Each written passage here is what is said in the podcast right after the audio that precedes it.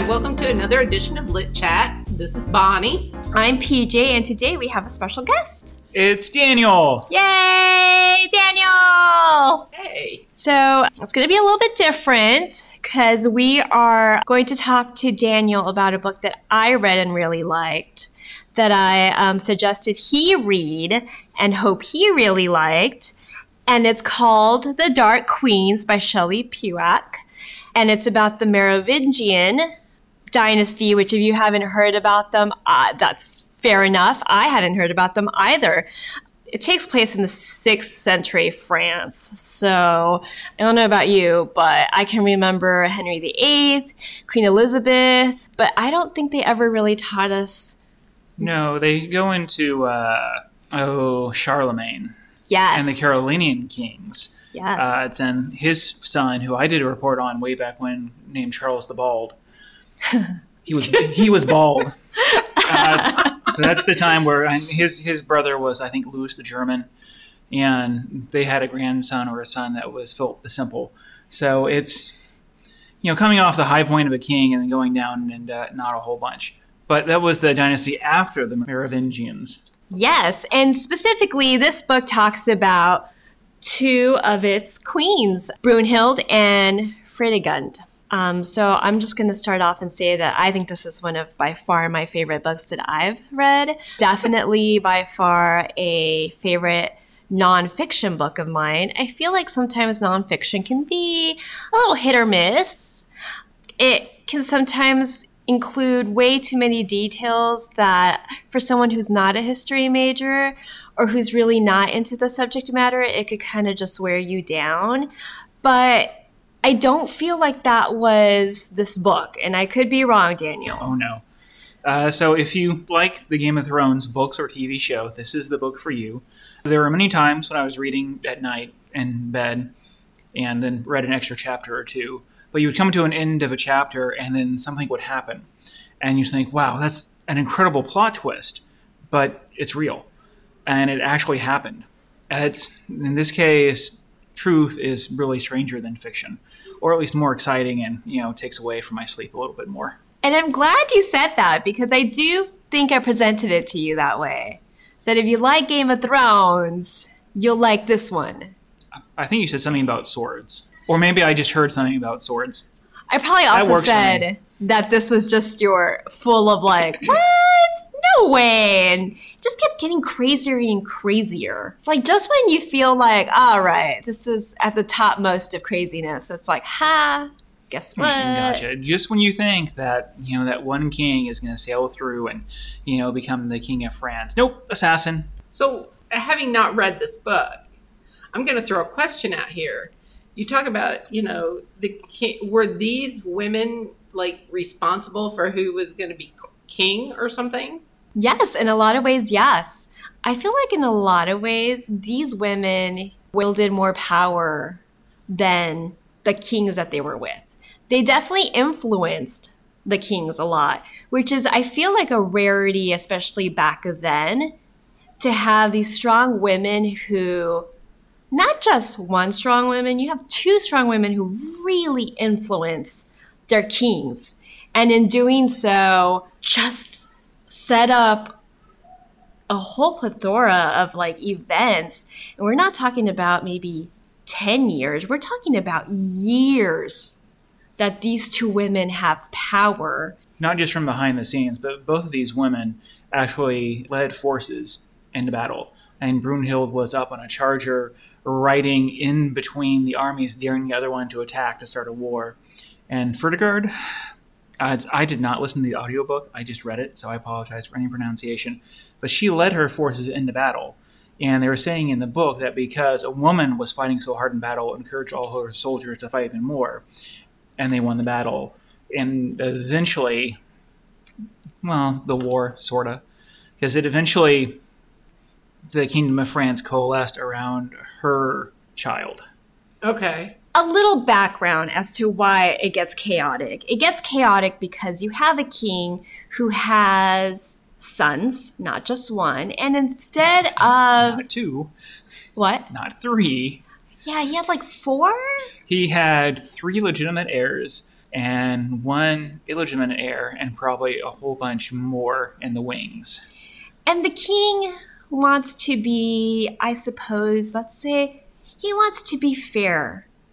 So he decides he's going to divide his kingdom amongst his sons, and his sons, you know, are going to be just happy with what they get. They're not the illegitimate one? Not the illegitimate one. No, but he was the three legitimate ones. The illegitimate one was always sort of hanging around until the dad died and the other brothers got together and kind of like Joseph in the Minicoats, cut his hair off, which one of the signs of nobility for that family was long flowing golden locks on the men. They shaved him bald and shipped him off to Byzantium. Yeah, so he was in a very precarious spot because it was like he was walking a fine line. At any point, they could just say, like, you're not part of our royal court anymore. Which I felt, you know, I felt pretty bad because I'm like, I felt like it was just like on a whim. Like, you know, I woke up today and today you will be part of our court. I woke up in a bad mood. So today I will just cast you aside as an illegitimate brother of mine. Ooh, I got another text from Supercuts about a sale. I think I'll cut your hair today. So yes, I mean, it all starts because this father thinks he's going to be fair. He's going to give each son a piece of land, a piece of his empire that they can rule over, and they'll be fine. They'll get along, you know? What could possibly go wrong? Except that what does go wrong? Well, you see, I'm sure, well, they invaded their territories left and right before two of them were married. All three wanted to be the sole ruler of the empire, and that sort of doesn't work out. You know, three people all wanting the same thing.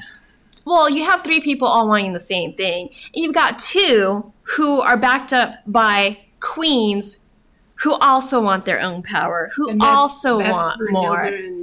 Yeah. Fredegund, yes. Fredegund is a slave. She starts out as a slave. That's the other great thing about this. Okay. They're opposite. Brunhild comes from a noble family, a well-to-do family from Spain. In fact, her husband picks her because it will bring more... Large tracts of land. Good dowry. Honor. And then Fredegund... she's a mistress, a slave who then becomes a queen. Because her king actually married Brunhild's sister, and then Brunhild's sister winds up dead one day. Okay. Surprise! Boy, they can make a movie out of this. I mean, I am looking forward to it, to tell you the truth. I was, speaking of Game of Thrones, I know that his books are focused on, or not focused, but... he takes a lot of his creativity from stuff that happened in history. So I'm just waiting for him to come up with a series that has characters that are based on these queens. Well, I think they should get their just own series. Yeah, really. I mean, if what you guys are talking about, they could make a whole series with just these two queens have some pretty good fight scenes. Yeah, because they're antagonists for almost their entire adult lives. Like getting married at 16, 18, and living until relatively old age. Yeah, although I love the spoiler, the line on Fredegund, because she just dies one day. There's nothing in the historical record about what happens to her. She's just suddenly dead, from slave to queen to this master of assassins that takes out numerous kings, and then she's just dead. What happened? Yes, and actually you can see her grave, but you cannot see Brunhild's because her demise is a terrible demise, and we don't want to get too much into it because I really do think that you guys should read this book. And if you don't read this book, Wikipedia, at least about the Merovingians, and especially about Brunhild and Fredegund, because I feel like they make Cersei's look like... Oh, yeah, these are the goats. Yes, they are. I love this book. It is by far one of my favorite nonfiction books. I just felt it was so interesting. It was easy to forget that I was reading a historical account. Yes. It, you know, and then even remembering that it was a historical account had me, I mean, I don't know. There were parts of this book where I'm like, what? No way. No way. This book just kept me. So for somebody who doesn't normally read nonfiction, moi, and somebody who doesn't normally read history nonfiction, would you recommend this? Oh, yes. Is something that I might actually enjoy reading. This is a good one to get started on. And it reads really well, and the prose is nice, and it does the chapter construction. Again, you get those great, you know, high points at the end of the chapter, like, what just happened? And it makes you want to read more. It also doesn't bottle you down with so much detail. Okay. It gives you enough, just the right amount of detail. I know you love strong women, and these two were definitely strong women. I will say this, though. There is a reason that I liken this to Game of Thrones, and because there are some salacious things that happen, some very violent things that happen, and it's somewhat shocking because it's the women who are doing it, you know? Okay. It really doesn't bother me. No, but I mean, I know you're not into, nor am I saying I'm into violence. Right. But I'm just saying there are some things that you're just like, oh, what? It is a violent time. And it is, you know, several factions that are continuously and constantly at war with each other. Wasn't that like what was happening in the 6th century, just pretty much all over the place? Yes. Yeah. I mean, I think it's just also very amazing because you have two women who live, like I think Brunhild lives to be in her 60s. And when you think of all the possible ways you could have died in the Middle Ages, all of the like diseases, childbirth, you know, to make it that far back then is pretty amazing. And these women also not only like they survived their husbands, which is pretty amazing. Sometimes several husbands. This is true. Even, you know, they survived some of their sons. It's just, that is interesting. Yeah. I mean, you look back and you just think like, we're so used to people living at the age of 60, but that's kind of really tough to have been living that long back then with everything that basically could have killed you, right? Yeah. Yes, most things. Some ergot poisoning or a nice cold, pneumonia, ingrown toenail, the plague. Yes, anything. Right. I also do like also, this is something that I kind of missed out on, but the book actually does have a couple of pictures in there. Like you can see Fredegund's sarcophagus, I guess. You can see some of the stuff, like some of the jewelry of theirs. So I would definitely, if you're into that added pleasure of just seeing pictures, I would definitely get the book. I read the audiobook, and honestly, I read the audiobook because sometimes I feel like with nonfiction books, they do get boggled down with a lot of detail. And I wasn't sure whether it would be one of those history books. And trust me, I love history, but I didn't know if it was going to be one of those history books that was going to put me to sleep.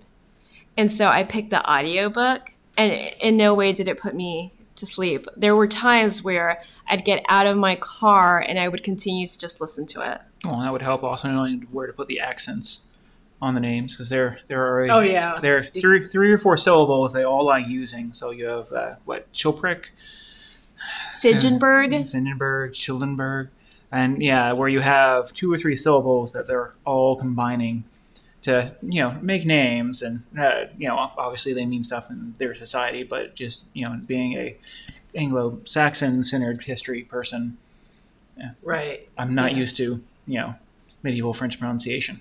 I also just think that I've actually never heard about the Merovingians before. And I don't know if we didn't hear about the Merovingians before because it's dominated by two women. I think it's just, you know, has other people that are more important to the Anglo-Saxon side of the history that come after them, and the Carolingians, and moving on to that. So it's one of those things. I think that in the rush to teach history in school just kind of gets pushed off to the side, which is unfortunate because it's really exciting.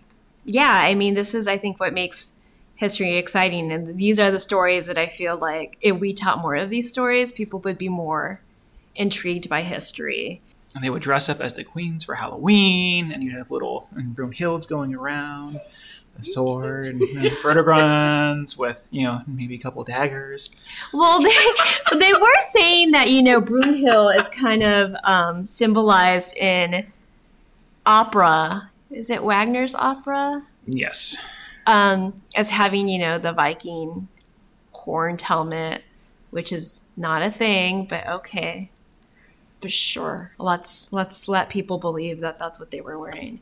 Although I would love for Brunhild to be like, what? Come back and be like, I never wore that. That's not how I looked. Oh, no, she was a queen. She would always be fashionable.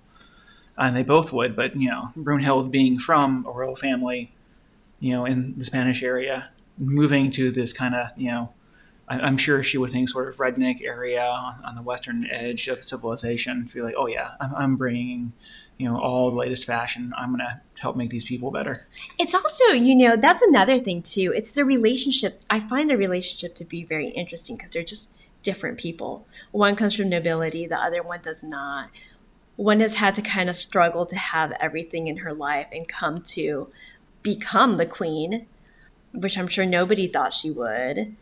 And even then, you know, it's once she becomes a queen, people haven't forgotten her past.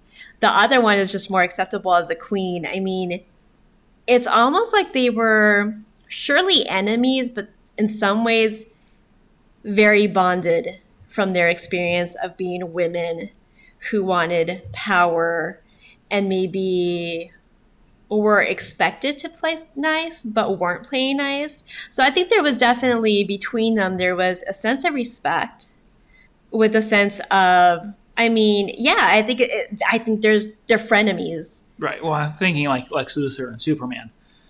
And it's one of those where they, you know, the other one helps define who they are and what actions they're doing. Yes. I don't know. I mean, I could go on and on about how much I love this book, but nobody wants to hear that. That's, again, I think one of the best things is when Brunhild is riding on a charger in between two armies, daring the other one to attack her specifically, so that way they can start a war. And then they don't. It's like, no, we're not doing that. Okay. Yeah. Is that? I definitely have to that on a, consider on a, that one. On a nice big screen. Oh, yeah. That would be a pretty shot. Filmed out in New Zealand, maybe Wales, and, you know, get some of that dark green and the horse riding up and some good music going. I think, you know, also we're talking about like royalty. These women have all the aspects that make someone like Queen Elizabeth I memorable. They're very much their own. They are women who are not demure. They will not apologize for what they want. They will do what they have to do. And if that means getting their hands dirty, that means getting their hands dirty, and they're not apologetic about it. I find it very interesting how the beginnings of both and then the ending of both. Because I feel like Brunhild's beginning was great. Her ending was not. Right. Fredegund's beginning was not great, but her ending, I'd rather take her ending over Brunhild. So it's kind of like that, I don't know, change of luck that happens at the end of their life. Okay. When I'm reading the book, and it gives that feeling that, you know, even though it's history, that you don't know what's going to happen next, and you can know at any moment there's something's going to happen that's just going to, switch their fortunes out. Okay. I did want to mention one that I am reading. I haven't finished, but I am reading it. It's called The Zhivago Affair, two totally different things. It's by Peter Finn and Petra Kobe. I'm sorry if I am not saying that correctly. I probably am not. And I kind of wanted to bring it up because even though I didn't finish it, I don't want to say too much of it, except that September is the week that we honor banned books. And I think that this book is just a great read. It so happened I happened to read it in September, not really thinking about the fact that September has Banned Book Week. But I just think it's so fitting because this book talks about how the USSR tried to ban Dr. Zhivago by Boris Pasternak because it was not, you know, it didn't paint the Bolshevik Revolution good. It painted it as, you know, having harmed Russia rather than actually having helped it. It didn't paint communism well, which is obviously at that time, Russia and the USSR and people like Stalin didn't want people to believe that, especially not outside of Russia, right? So what do? They ban this book. And as they're trying to ban this book, Boris Pasternak is working with officials outside of Russia to publish it. Even though it seems like he's doing it all in secret and hiding. And I think one of the, I'm barely getting to this, but I'm getting to the point where now the CIA is involved. Okay. And now the CIA, understanding the importance of books, their meaning, and what this could do to the image of the USSR, now the CIA is getting involved to spread Dr. Zhivago.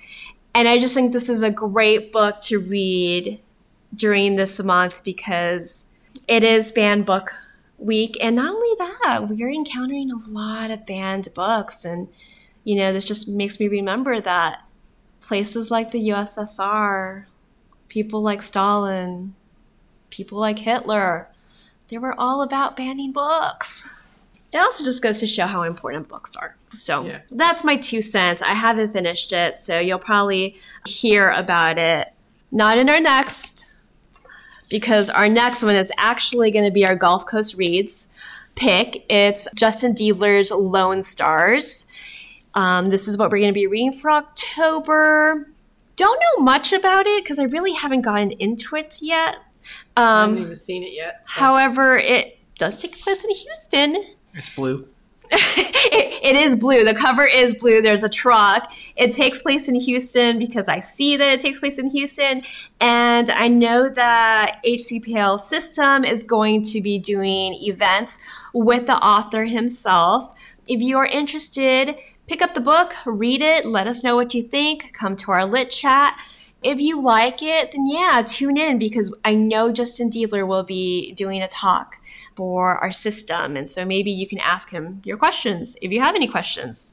Until then, thank you guys for listening to us. Thank you, Daniel, for being our special guest. Bonnie, I'm sorry we didn't get to your books. Oh, that's fine. I had fun listening to you guys talk about your book.